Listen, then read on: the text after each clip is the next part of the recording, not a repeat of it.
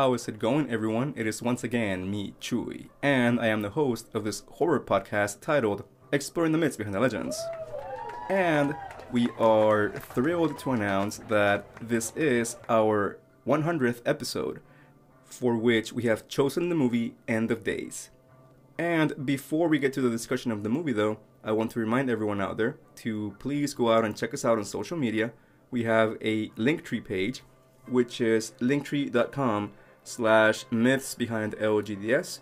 On there, you can find the links to all of our social media stuff like Twitter, Instagram, etc. And that link is conveniently posted onto our Spotify profile. So if you're checking us out on there, go ahead and click on that link because it's full of goodies. Especially the link to the EMBL swag store, in which you can score some sweet merch. And by all means, I encourage you all to go ahead and do that. Okay, so without anything further ado, here is the discussion on End of Days. Stick around. Okay, so time to get started here. And before I do that though, I want to be perfectly clear.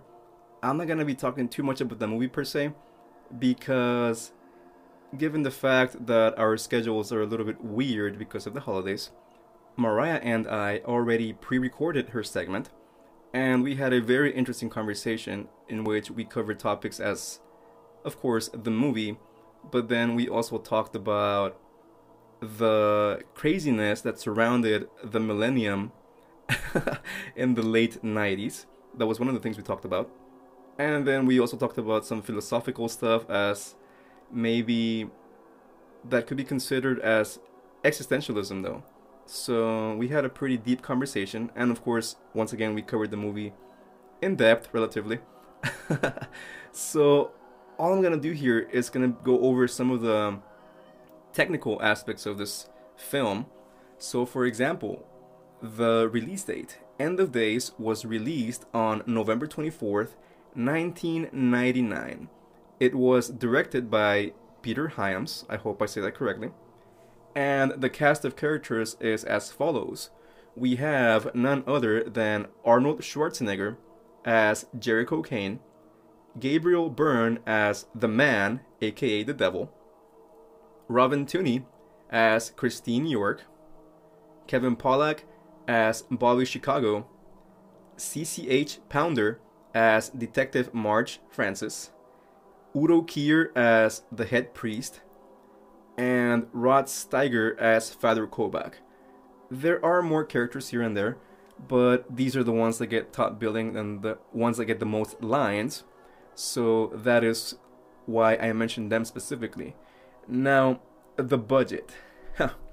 Interestingly enough, the budget for this film was $100 million, 25 of which went to Arnold Schwarzenegger as part of his salary well, not part of his salary, but his entire salary. Can you imagine having the star power of Arnold and say, I want a quarter of your budget as my salary? Otherwise, fuck off. so, man. Now, the movie did make about 212 million on the world box office. So, it was a moderate success. I mean, plus the 100 million i'm pretty sure they spent anywhere between 25 to 30 in marketing at least.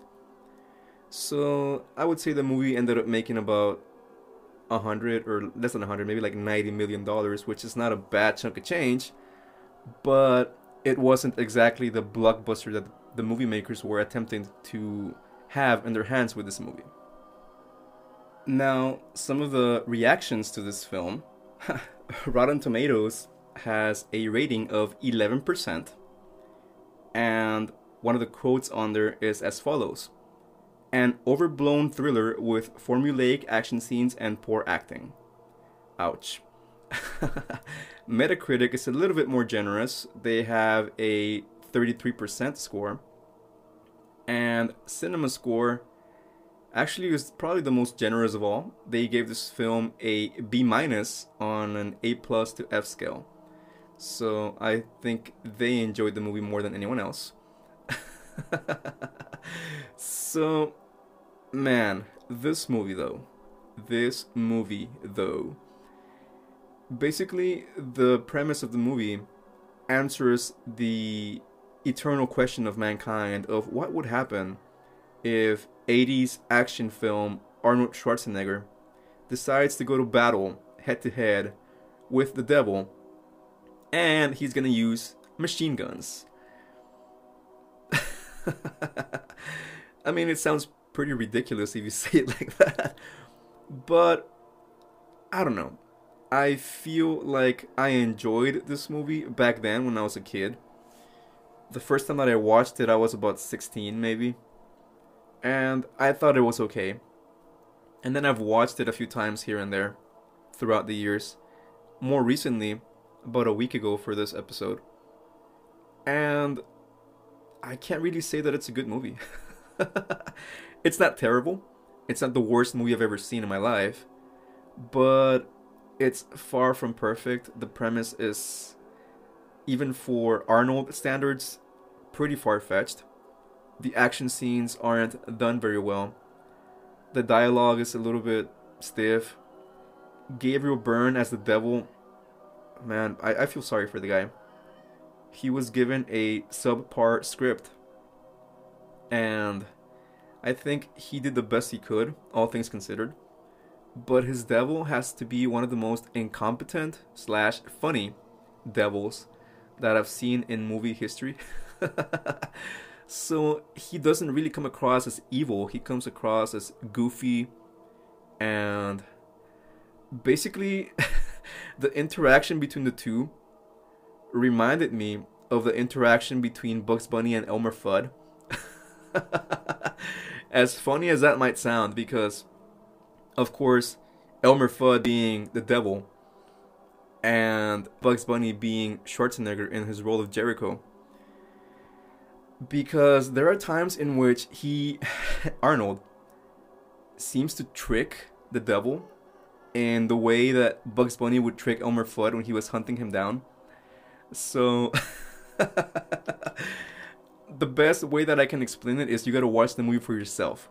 And now that I've told this to you, now that I've put that mental picture in your mind, when you watch this movie, you're gonna be like, yes, this guy is right, 100% right. This is fucking Bugs Bunny versus Elmer Fudd.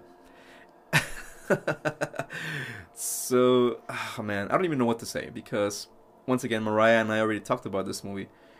But, basically, just real quick, the plot is that there's this girl that is supposed to be the mother of the Antichrist, and that is the reason why the devil comes to Earth on the eve of the millennium, the year 1999. So the premise of the movie involves the devil hunting down this girl to impregnate her so that his unholy child can be born and therefore usher in the end of days. So, anyways, before I move on to Mariah's segment, and that very interesting discussion that she and I had, I am going to share some stuff that I found on IMDb. We talked about some of that stuff in that other segment as well, but we didn't talk about these. So, number one, Arnold wasn't a big fan of the director because he thought that the movie was too dark and not as far as the subject matter, but literally it was too dark. He felt like it was very difficult to see anything that was going on. And as such, he wasn't a fan of that, but also of the directorial style of Peter Hyams. So um, I don't think he regrets making this movie necessarily, but I think he wishes he had gotten a different director to work with. And I have another thing here that's pretty hilarious. Um, there's this lady in the movie. I believe she plays the mom of Christine, the female lead in this movie. And her name is Miriam Margolyes. I hope I say that correctly. But she was interviewed after the movie was finished. And she shared a very candid slash gross slash hilarious detail. so they asked her if she had enjoyed working with Arnold Schwarzenegger. And she replied by saying, No, I didn't. because in the scene that he and I had together, and I'm quoting the, the lady, he farted in my face. I mean, I shouldn't be laughing at that, but it's pretty funny. And I don't know if funny is the right word, but this hulking beast of a man, Arnold Schwarzenegger, just taking a lady's face and just kind of passing gas onto it. Um, I don't know the guy personally. I don't know if that is on character with him or not. If he's a prankster or if he just didn't like her and he thought that was the best way to get back at her. But that is a very unique detail about this movie shoot. So, oh man, yeah. so, anyways, that's pretty much everything that I got for you in this segment because, once again, Mariah and I are going to discuss some of the deepest, darkest themes of the movie, but we're also going to talk about the craziness that ensued when the millennium was approaching in the late 90s. So, definitely stick around for that conversation because it was very, very interesting.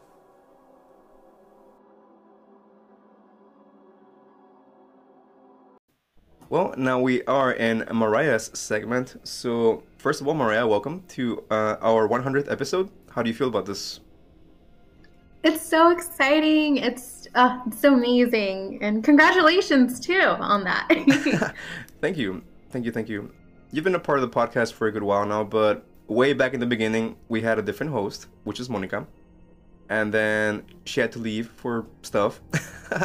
and then we had Belle for a while, too so yeah, I mean we've come a, a long way, and it's been fun. It's been a little hectic here and there. It's been a little rough sometimes, but I feel happy that we're here. I feel happy that you're here, by the way. So thank you very much for joining me in this crazy adventure that is a podcast. you are welcome. It's so exciting. Yeah, it's it's really exciting to see how much this podcast has grown over the years and just it's so exciting just to be able to experience that. And yeah. This podcast has been around for about two years, give or take. A little bit over two years, maybe like, I want to say 26, 27 months. Speaking of baby terms. like when somebody asks you how old your baby is and, and the first two or three years it's it's months and then after that it's years, right? Right. I don't think I'll ever be like that. I hope not. If I ever do have kids, I want to say they're one year old and five months. it, gets, it gets me so confused at times because I get confused right away with the numbers and the months and math all together. I'm like, whoa, you didn't have to tell me. I don't have to do the math. or just really fast. But yeah.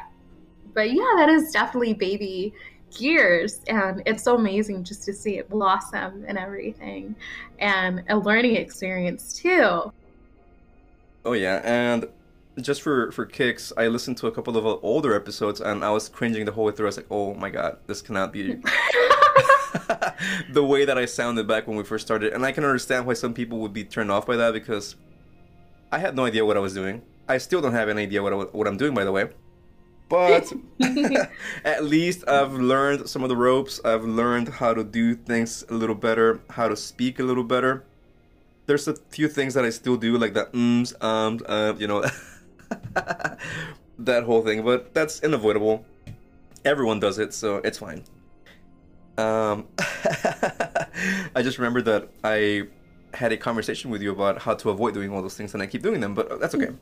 Yes, I do too, with my podcast as well. So I'm always trying to get tips, important tips like that, and how to make the audience feel comfortable and also entertain them as well throughout the episode, which is really exciting. So I'm learning a lot from you too. oh, thank you. I'm trying to be a better podcaster, but also um, what's the word that I'm looking for? Communicator, I guess. Maybe.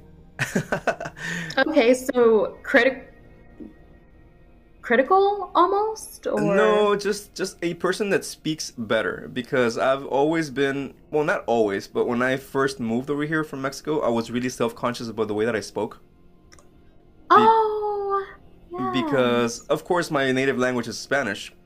And I knew very little English when I first moved moved over here. It was the year of 1994, so almost 30 years ago.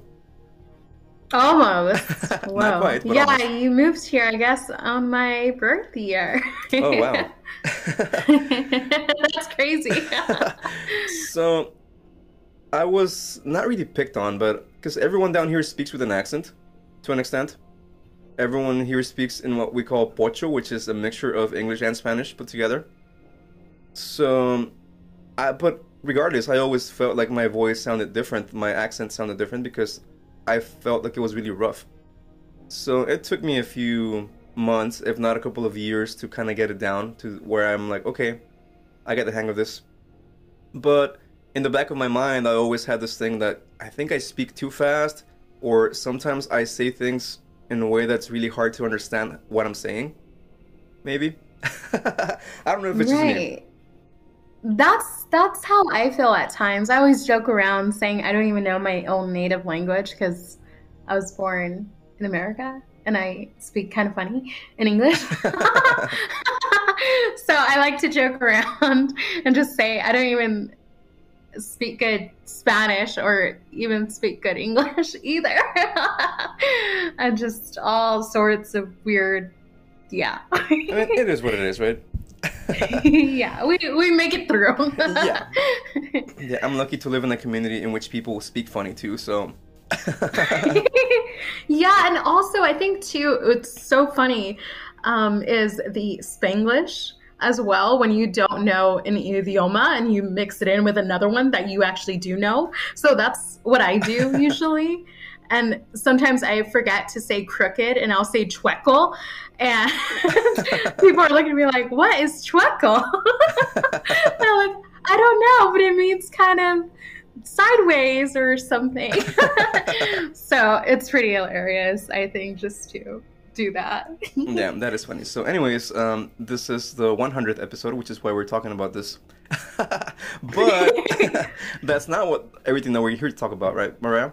We are here right. to discuss the movie End of Days. So, I'm gonna ask you: Had you seen this movie before? No, this was my first time watching it. So, what are your first impressions of this movie?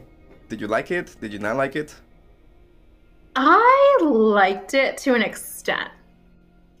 I felt very placed back in the years of 99 when we did see the ball drop. I remember staying up at night because I thought the world was going to end going into the year 2000. So that brought back a lot of memories. so we've been doing a lot of 90s movies lately, haven't we? Yes, thankfully. I'm so cool. so, how would you say this one compares to the other ones that we've done? We've done Stigmata and we've done House on Haunted Hill. How do you feel like this one compares to those? I see, I think Stigmata was a little bit better than this one, End of Days, but I do feel End of Days has that creative vision for some reason more than House on Haunted Hill 90s and Stigmata. So it does point, it does stand out to me more, The End of Days, than the other two movies. Yeah, because this one does specifically deal with the end of the world, the end of days, which is when Satan is going to create his spawn, the Antichrist, right? This is basically what this movie is about. Yes. So mm. this one deals more directly with that issue, which was an issue that was present in a lot of people's minds back then. I remember this. And we spoke about it in the other episodes, but I kind of wanted to go a little bit more in depth about it in this one because this movie deals, again, specifically with that issue.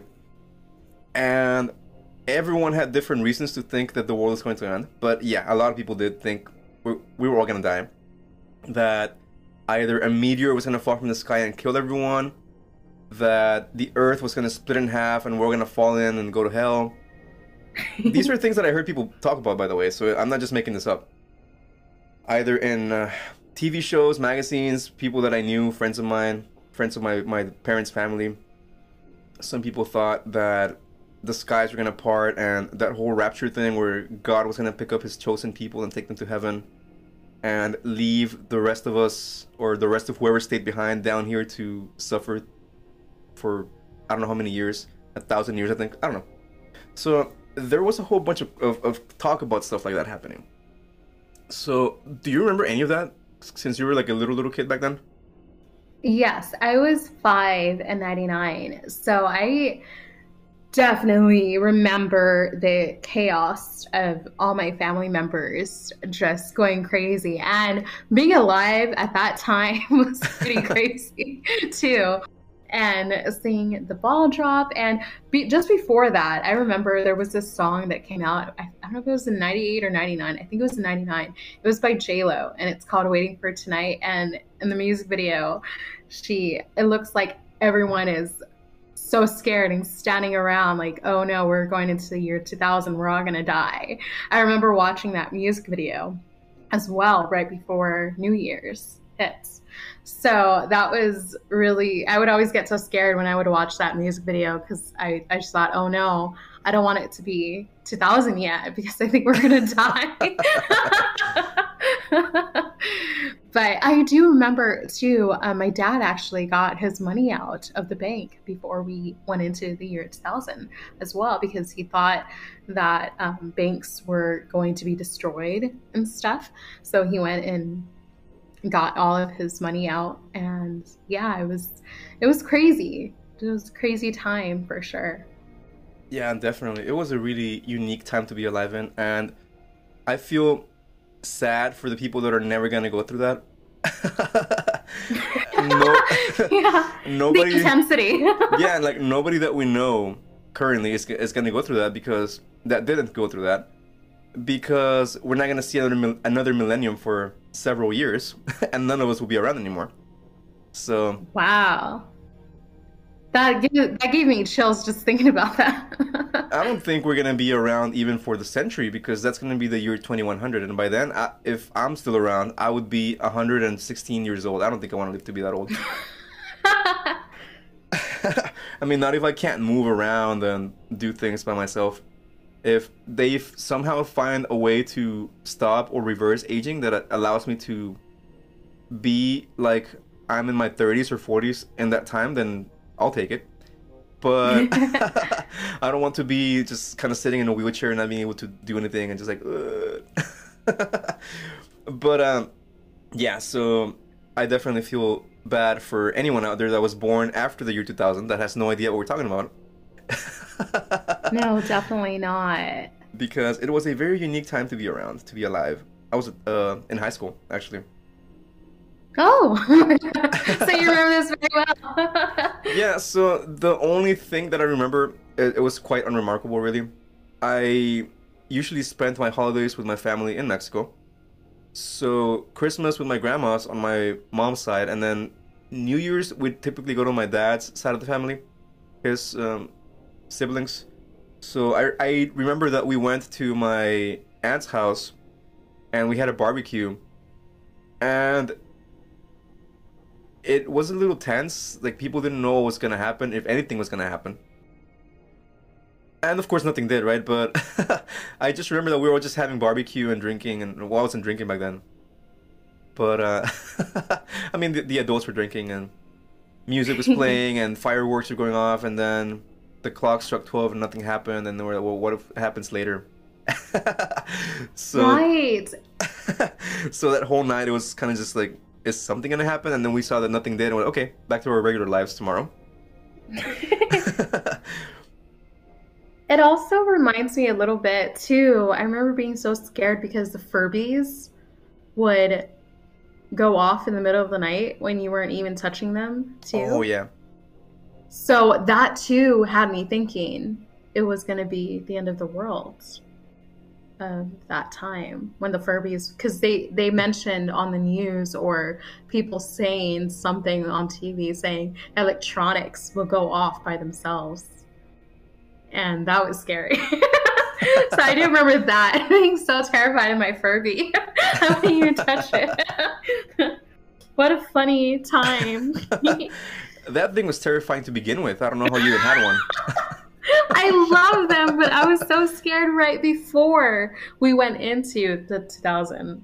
So yeah, this was 99 and it was terrifying as a child. I can't even imagine as an adult, but if you uh, if anyone out there is a child of the 2000s or later, Google what a Furby is and then tell me tell me that thing is not terrifying. Just tell me. Because it was. Yes, please do. but um, I mean, back to the movie. Finally, this all has to do because that's kind of the environment in which this movie was made in. I believe, like when the movie was made, it was of course like the 90, 98, 99 probably. And you see that in the movie, like they're celebrating or they're, they're getting ready to celebrate the millennium. And of course, in as far as I can remember, since I was a little kid, even before the, the like in the early 90s, night the year 1990, 1992, when I was like six, seven, eight years old, you would start hearing people talking about, hey, the, the year 2000 is, is only about 10 years away, so the world's gonna end. And you would see all kinds of people on TV talking about it, and it was just a, a really weird time. But that's the atmosphere in which the movie is set. So the story deals with this girl that is born that is allegedly going to be the devil's wife or I don't want to say it in a way that's too crude, but that's that's the best way that I can think of saying it because he's gonna have sex with this girl, and he's gonna have a son, which is the Antichrist. So this baby's born in the 1970s, I believe 1979, and the doctors take the baby away and they give it blood, which I thought was kind of weird. yes, the opening that was really creepy, for sure. Yeah, it was really a, a kind of a, a dark thing to do. I mean, the baby is born and right away they take it away to quote unquote clean it up, whatever, but they end up just doing this ritual with a snake or something like that. And then fast forward 20 years to the millennium, and we meet none other than Arnold Schwarzenegger. So, first of all, let me ask you, before we even go any further, how do you feel about the idea of Arnold fighting the devil with machine guns? It's horrible. the thought of it, horrible, horrible. I I have very opinionated, just opinionated um, stuff against Arnold. I think he's a good actor. I just I don't see a lot of the people get so hyped up about him, about his acting, and I I just don't see it. It's it's kind of like the same thing when everyone thinks Channing Tatum's hot, and I don't see it at all. I'm like I don't think he's hot. So it's kind of like the same way with Arnold.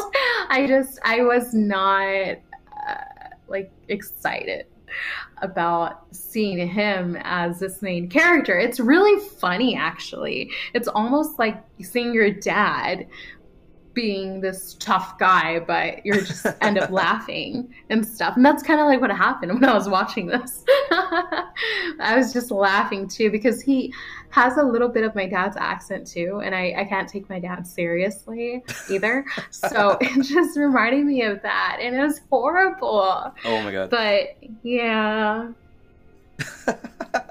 okay, so um, put a. a um, what a poster on that because I, I want to talk to you about that specifically in a minute. but okay. just so just to summarize, and if you, Mariah, were a head of a studio, a movie studio, and somebody came to you in a meeting and told you, I have a, a great idea for a movie, Mariah. In this movie, we're going to see Arnold Schwarzenegger firing machine guns at the devil. Do you make this movie or not? No, absolutely not.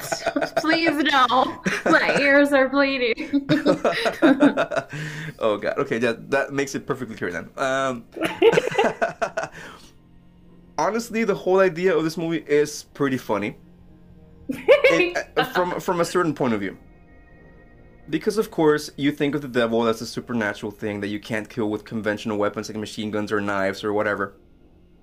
And Arnold of course, became popular in the 80s, becoming this macho action hero that would basically solve any problem he came across with a machine gun. that was the answer to all the problems of Arnold's life back in the day, in, in all his movies. So, I really think this movie could have been something different if they hadn't taken the whole machine gun angle, if that makes sense. Okay, I can kind of see that direction. It is a very opposite role, I think, for him in this movie. A very what? I'm sorry?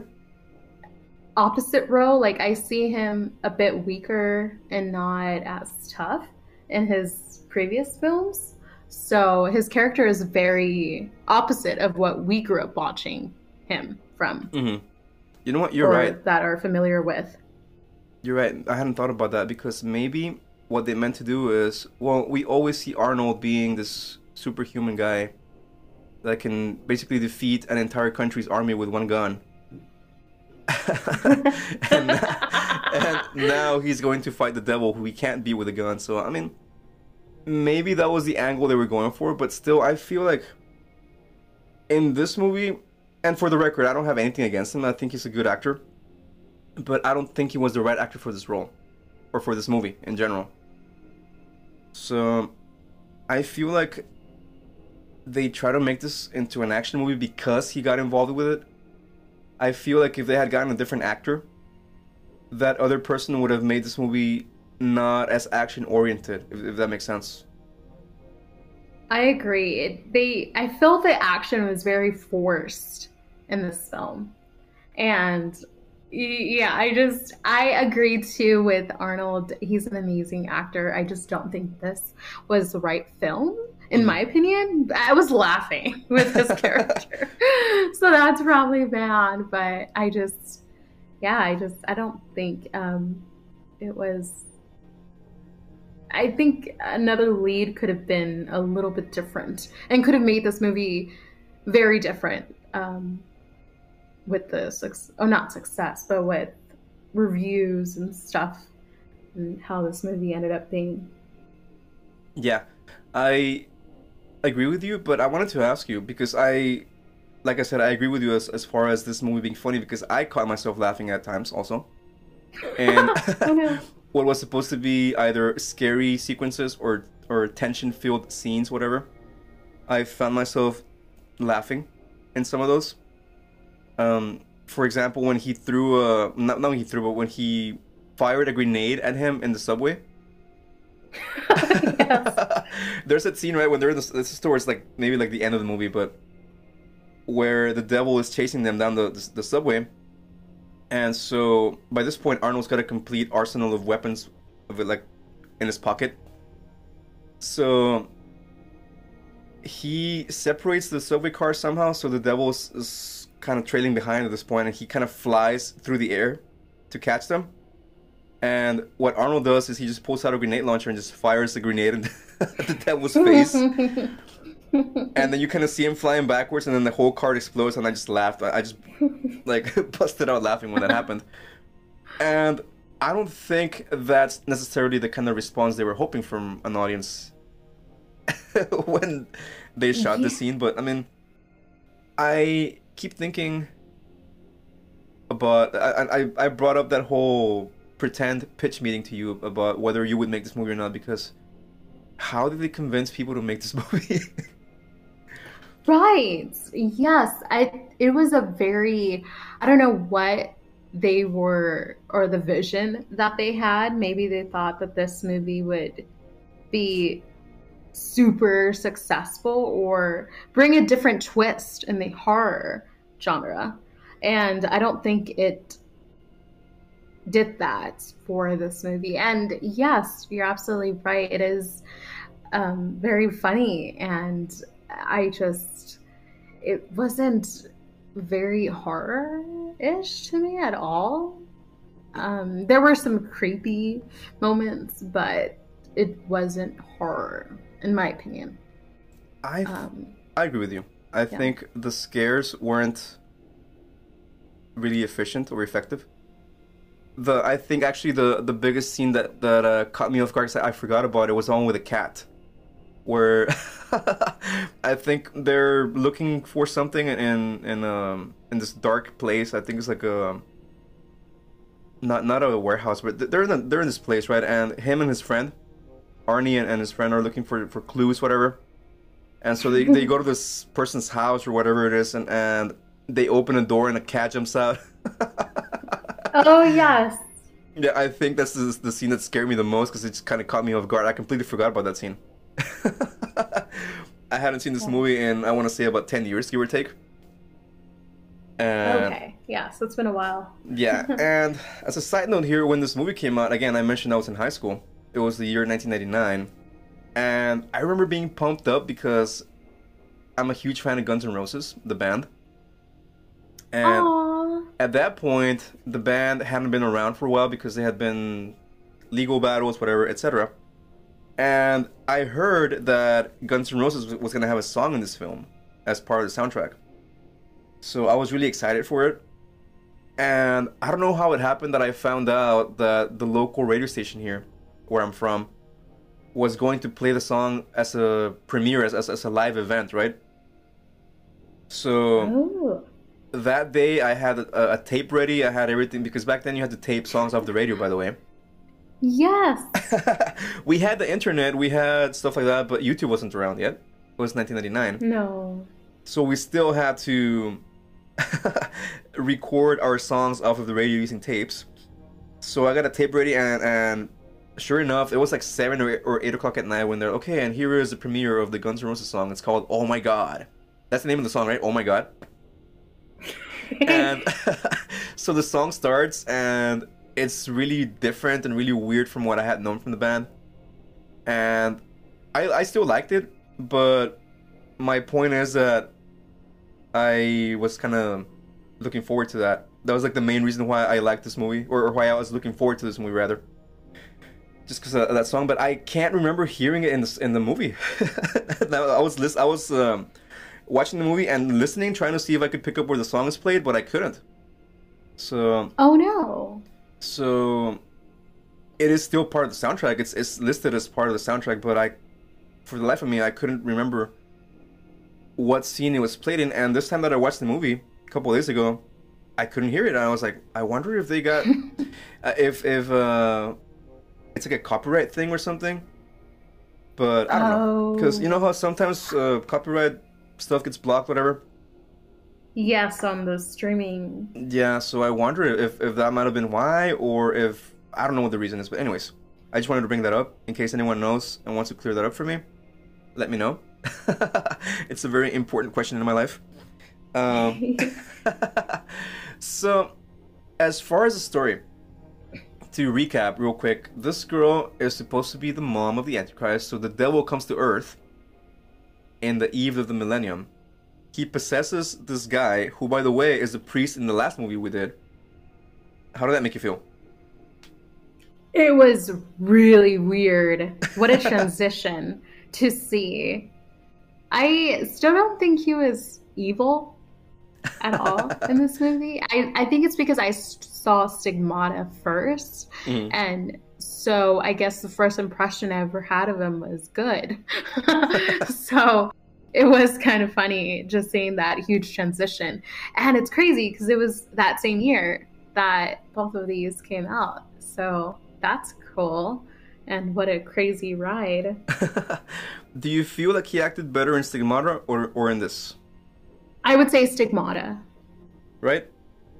Yes, absolutely. Stigmata, he did so much better. This one, I wasn't excited. With Stigmata, he made his character very likable and just entertaining um, as an audience for somebody like me watching. Um, it was very, very fun to see. But this one, his character was just off.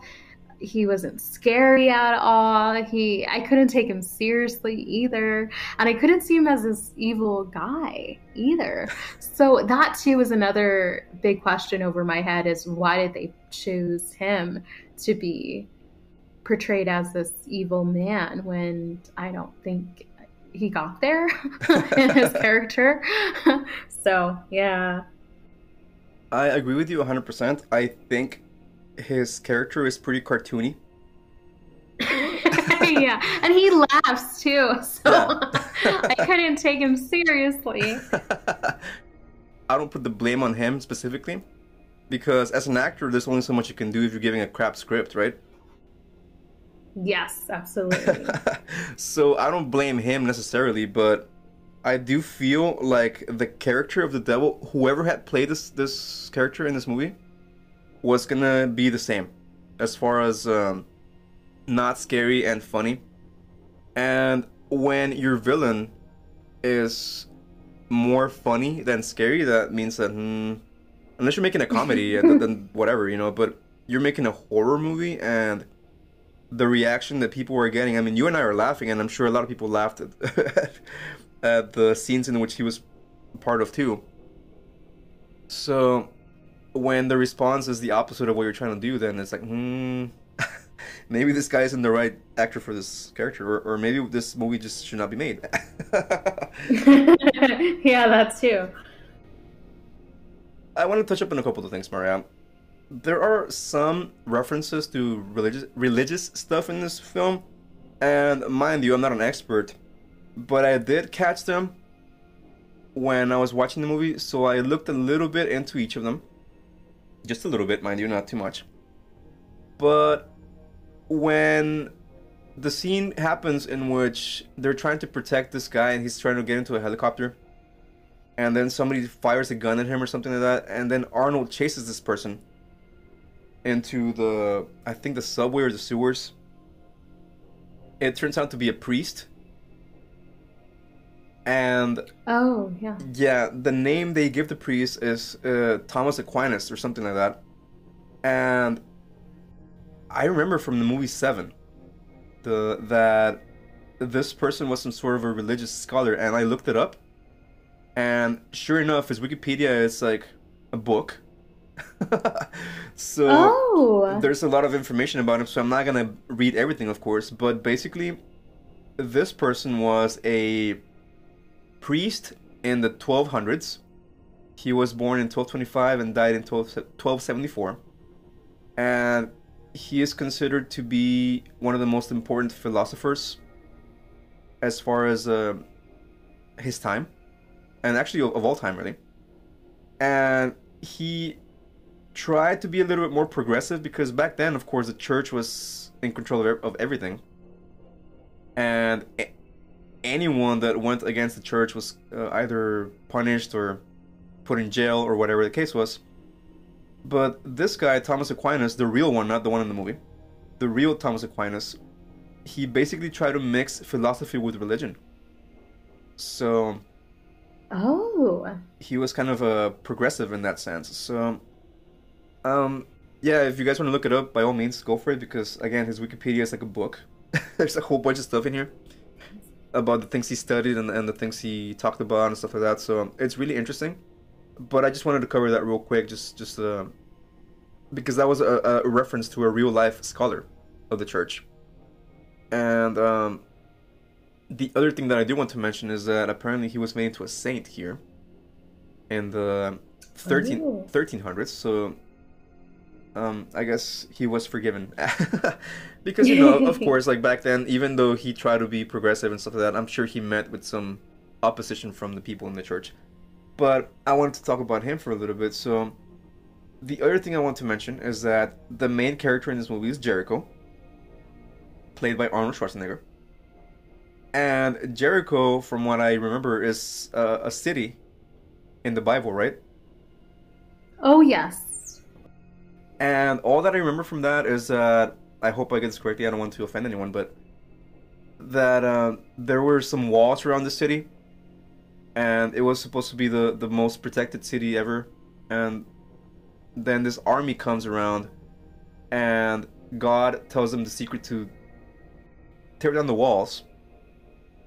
And I think they had to march around the city several times or something like that, right? And then I'm a little rusty on this. I'm sorry, but but but essentially, yeah. essentially the uh, the the city of Jericho was was in the Bible mentioned as having really tough walls to break through, and the army that came in were told by God the way in which to destroy these walls. And I think once again they had to march around the city several times, and then eventually the walls just fell down by themselves, and they were able to go in and conquer the city. So I don't know how that plays into the character though. I couldn't find a connection. Um, I kind of see a sacrifice towards the end a little bit with um, with what he does. Um, I can kind of connect them a little bit. Just I don't know. But yeah, that's very interesting that his name is Jericho and it's the connection there that you would have like the actual place where Jericho is. So, in that story behind it, I did feel like a very minor connection of just how it ended the movie. The other thing I want to talk about real quick is that the girl's name is Christine, of course, which is derived from Christ. I mean, hello. yeah. So that's a very not subtle reference to to Jesus in her name. And then the last thing that I found was what? I had another thing. um. I forgot. I don't know if it has anything to do with it. Since you mentioned that there was a connection to the sacrifice he makes at the end, there is that one scene in which the devil goes to his apartment and he tries to tempt him Oh, yes, at the apartment. He tells him, If you join me, I can give you your wife and daughter back. I can make your life That's happy so again. Sad. hmm So, I'm a little rusty again, but I believe there was a passage in the Bible in which the devil tries to tempt Jesus too. So, that's another reference to a biblical passage, I think. I can't remember exactly what the context of that was, but I do remember that there was a part in the Bible in which Satan talks to Jesus and tries to lure him to to the dark side, so to speak. So this movie is full of um, references to the Bible and, and stuff like that. Now, how do you feel about the ending? Basically, everyone that Arnold knows betrays him. All his friends and, and everything, like they join the devil. But so they they kidnap the girl and they take her to this basement, so to speak, to to do the ritual. He goes in there and saves them, and then they escape to a church. At the very end, and in this scene is also where Arnold, well, I guess, regains his faith. Because the whole movie, pretty much, he was talking about how God took his daughter and his wife away from him and it's not until this scene happens that at the very end he starts praying again. He, I guess, reconnects with God. Yeah, I guess I guess it's probably because there has to be, or not there has to be, but I guess in the movie, talking about the movie specifically, not in real life, but I think um, when when there is things like that, maybe they have to kind of get like a wake up call, perhaps, or signs or something to I don't know. I guess I guess it comes naturally when it's meant to get that wake up call or stuff like that and religion.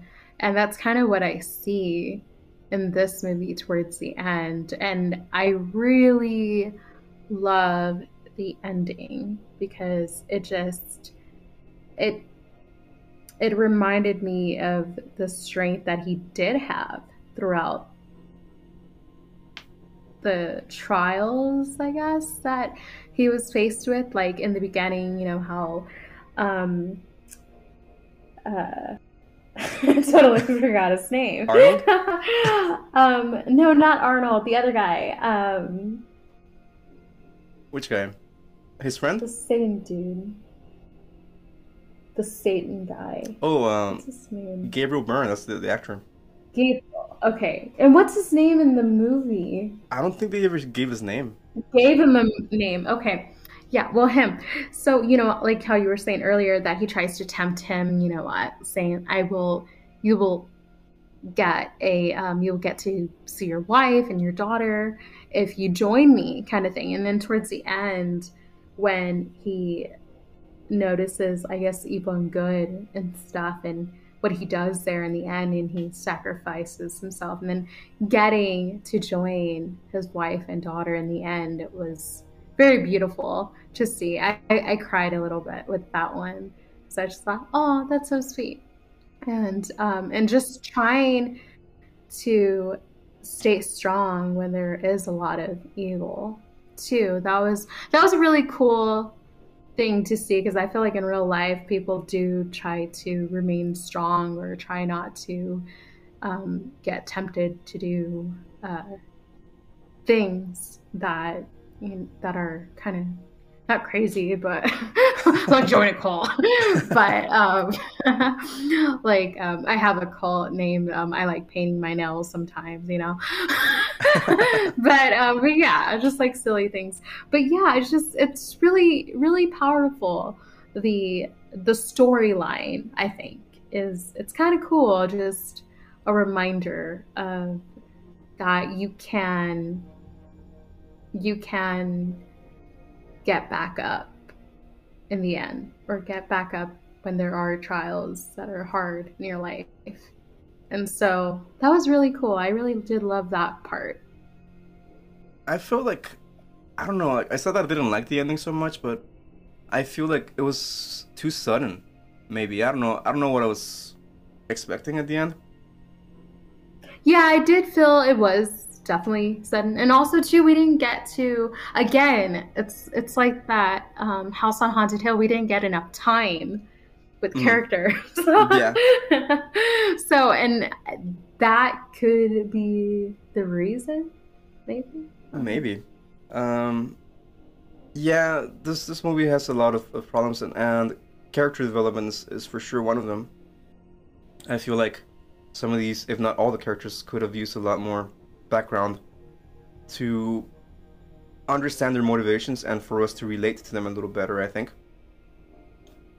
And since you mentioned the the sacrifice at the end, there is an alternate ending that's in the DVD. Oh, I do not know about that one. What is that about? Well, it it's the exact same ending except that instead of him dying, he actually gets gets revived by God or something like that. Oh wow! So he jumps on the sword and it looks like he's gonna die. And then when the girl touches his face, he is given life again by by either God or Jesus, so he's able to walk out of the church with her. What? Uh huh. Wow! What a twist! I feel like that kind of would undermine what you just said right now. How would you have felt if if, you, if that had been the ending that you saw? Uh, well, part of me would be probably happy that he lived, but another part of me would be like, "Aw." just like sad maybe and not as i mean i'm a girl. I, I get like all emotional and stuff when i like see like cutesy things you know? So that's kind of how i got towards the end. I got all emotional. But if i did see that version that you just mentioned i may not have cried So I have a couple of questions to ask you before we move on to the scores, Mariah, for this film. Why do you think that people, uh, and this has to be not so much with the movie itself, but kind of with what we talked about in the beginning. Why do you feel like people are so scared of, of the millennium? Or why do you feel like everyone freaked out to the point that like you mentioned, your parents were or your dad was taking the money out of the bank, and we saw people doing and saying things that were a little bit weird. And then we get movies like this, in which the main plot of the movie is basically the end of the world in the millennium. So, why is it that you think we humans are so scared of things like these?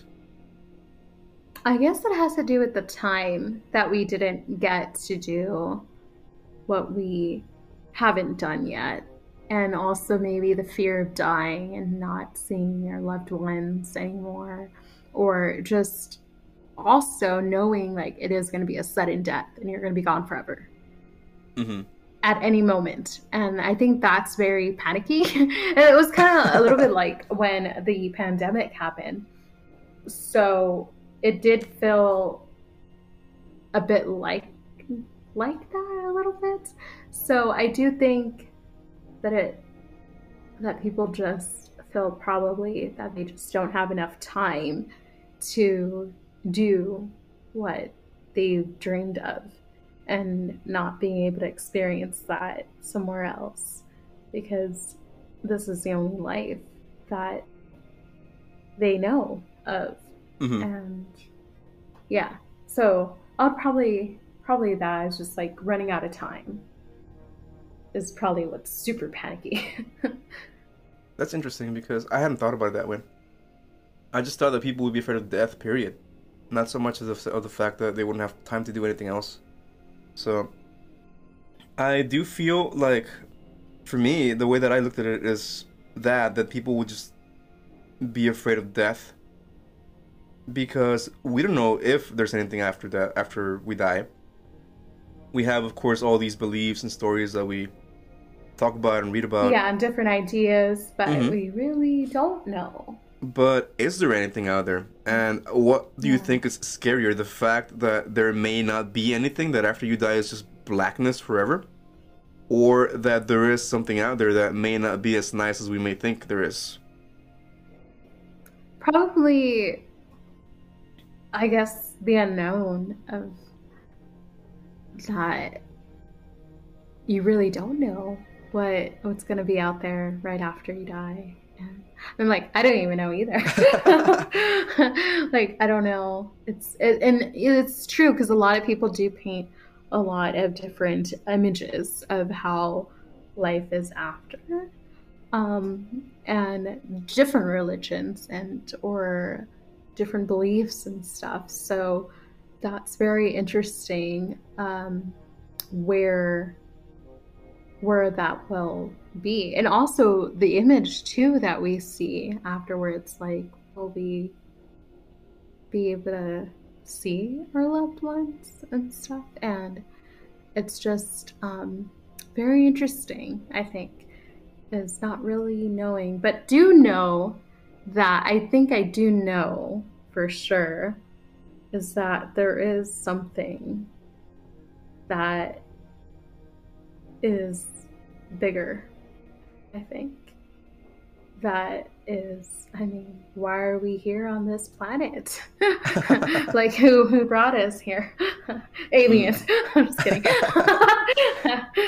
They're probably like doing like a science project, and we're just like in a little globe.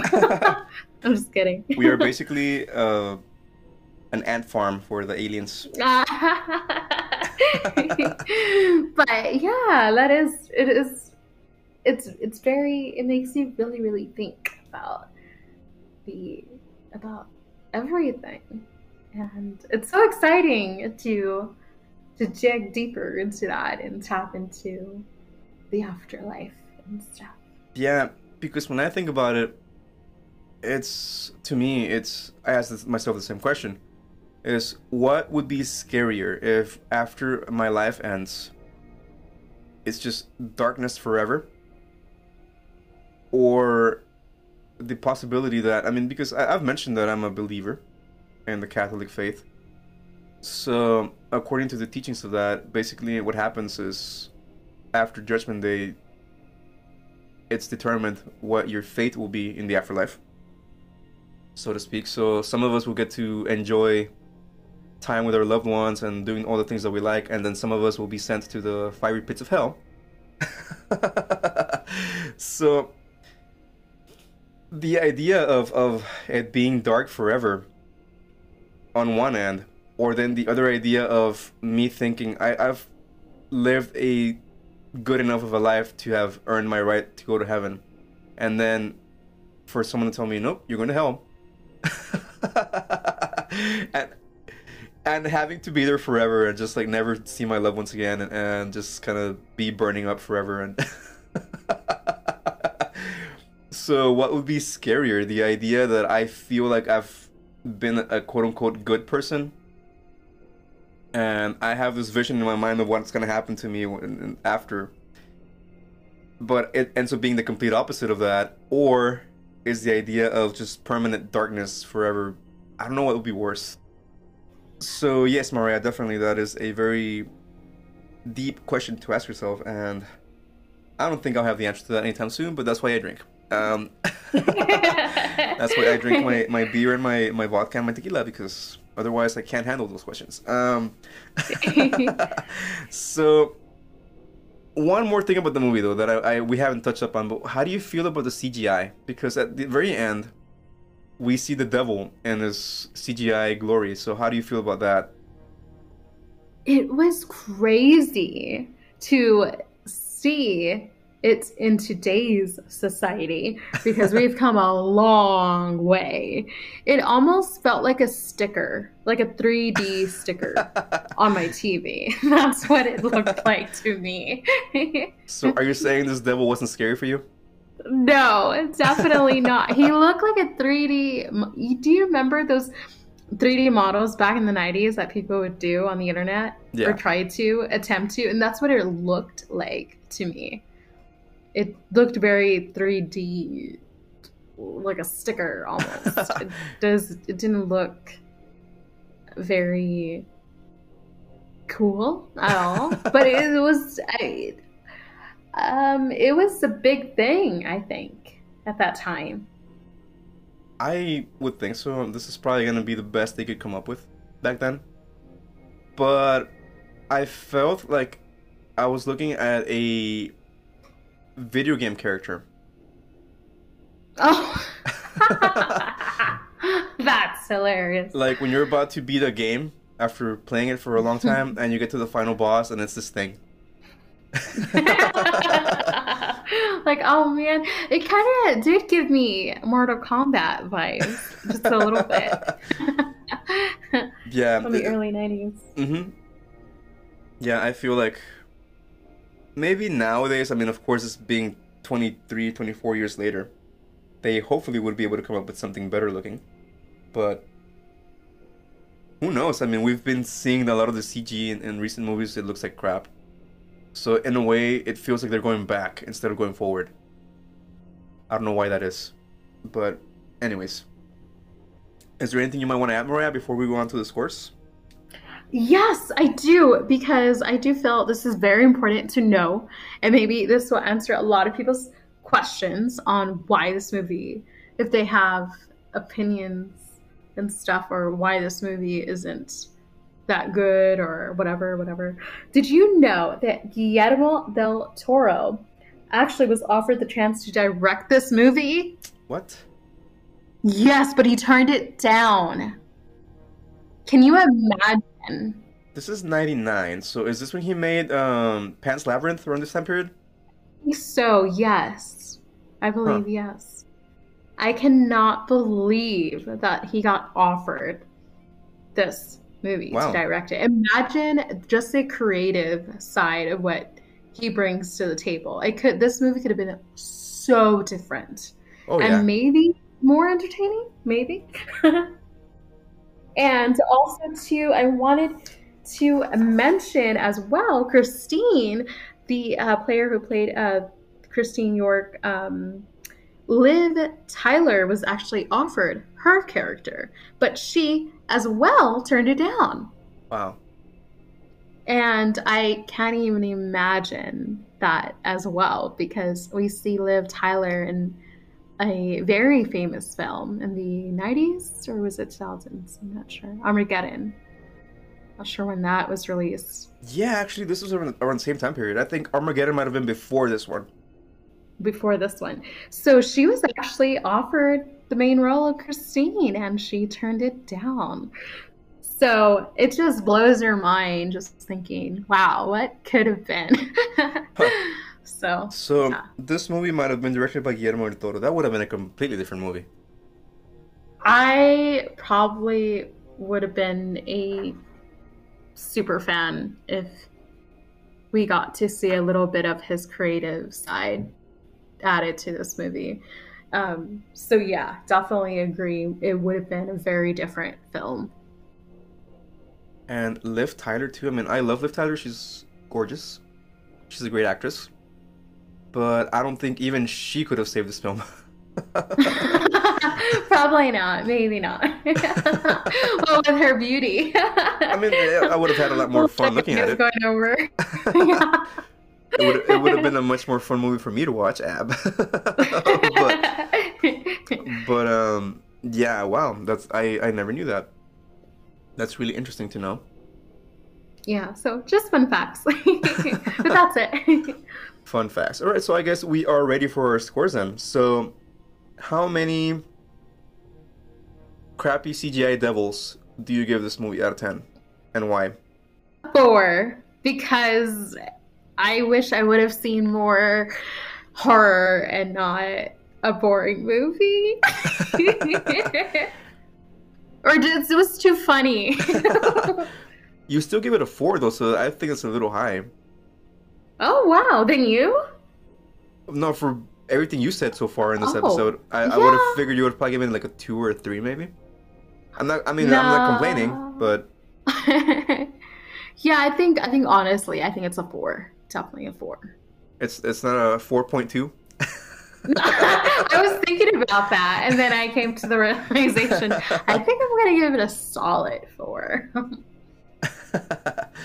I am going to go with a four as well because, I mean, as much crap as I've talked about this movie this whole episode, it does make me very nostalgic for the 90s. I mentioned the story about the song with Guns N' Roses, and that was when I was about to become a musician. So it, it I watched this movie at a very special time in my life. So most of those points are nostalgia points. uh, maybe like three of them, and the other one point is for the actual movie itself. I think. Hmm. um, the action sequences are not very well done. I don't think they are more funny than tense or scary. Like we mentioned that whole grenade launcher scene in the subway, but the other one that made me crap crack up was the one where they they're they're hanging from the chopper, and he drops the guy into like this uh, the homeless guy whatever that's firing a gun into the the guy he's trying to protect. So Arnold is hanging from the chopper and he's chasing this guy across the rooftops and it's just funny, like the way Arnold is hanging from the chopper and trying to catch this guy, and he's all, he's basically just barely out of his grasp.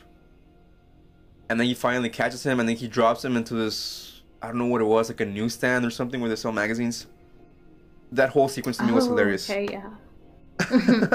I, I couldn't stop laughing. So that's probably not the effect or the reaction they were looking for when they made this film. So that's why I gave it a four because it's more funny than scary. And story wise, yeah, uh, you know.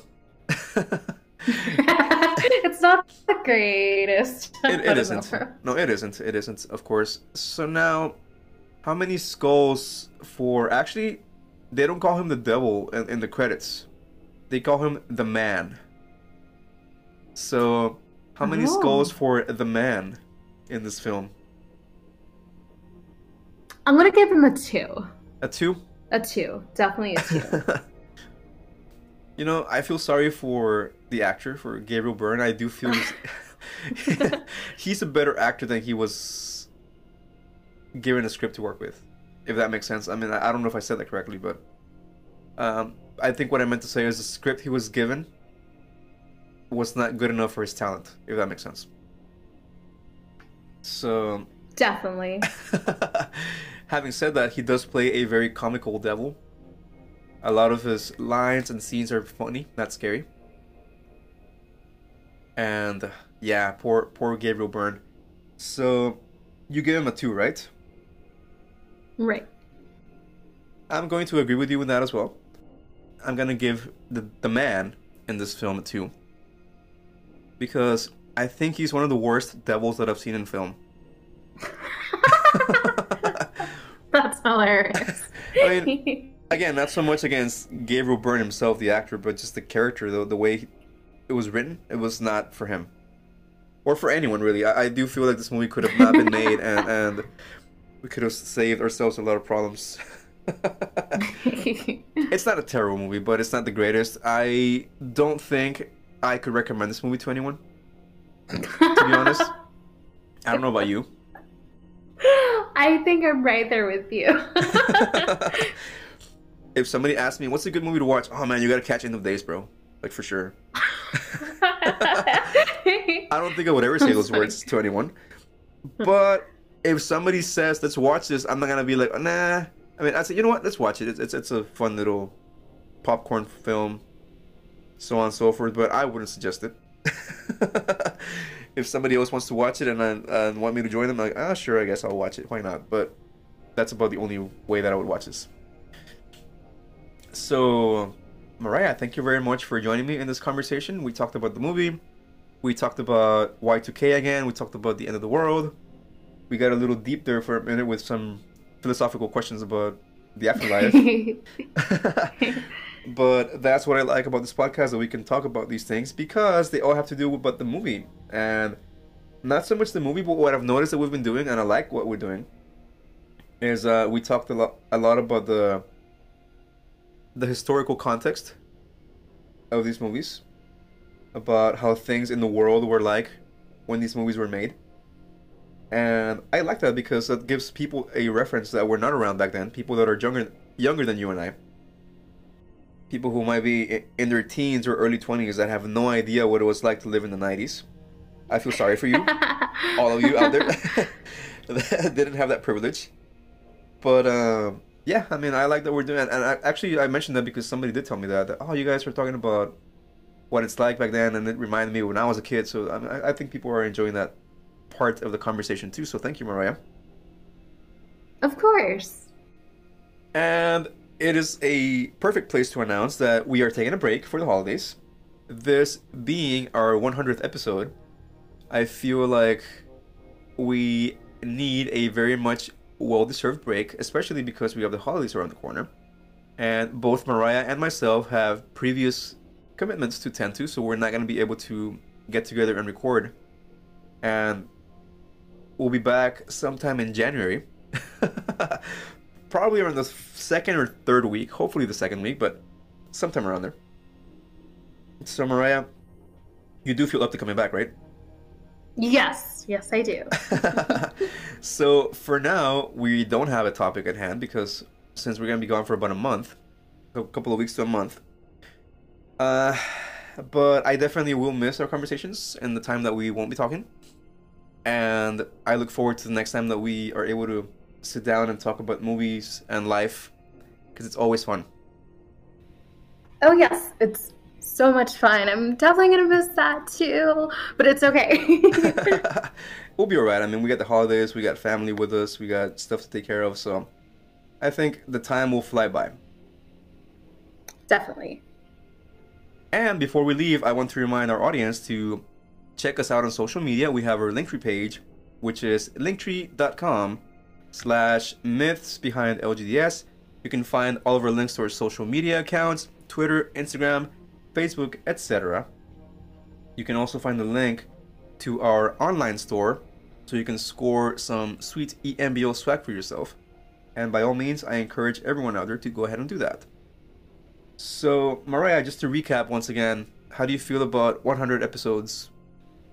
It's been such an amazing experience, and I'm so happy that you let me join you and everything. And thank you so much it's just so amazing too. Like, wow, it's it's been a long time. mm-hmm. And actually, you were one of the first guests we ever had, if, if not the first guest, maybe that that Monica and I had back way in the, way back in the day when we started the podcast. And then, of course, she left, and then Belle came in for a while, and then when she had to leave, you were actually the first person that I thought about to reach out to. So I'm really glad you accepted. Of course. Thank you. So I want to thank everyone that's been out there supporting for the whole time this podcast has been around. We are not going away forever. We are only taking a break for a few weeks. But 100 episodes is very easily said, not so very easily done. there's a lot of work behind the scenes that goes on behind making a podcast, a lot of editing, a lot of research, believe it or not. A lot of behind the scenes stuff, trying to coordinate schedules. Whenever we have guests, we have to coordinate with them, so on and so forth. So, having said that though, I don't think I would trade that for anything else. It's been really fun, it's been really enjoyable, and I look forward, Mariah, to another 100 episodes, hopefully. Yes. so, having said that, please stay away from weird people. Stay away from weird CGI dragons um, that come flying at you in a church. Don't get near them. And until we see you on the next one, Merry Christmas, Happy New Year, and have a good one.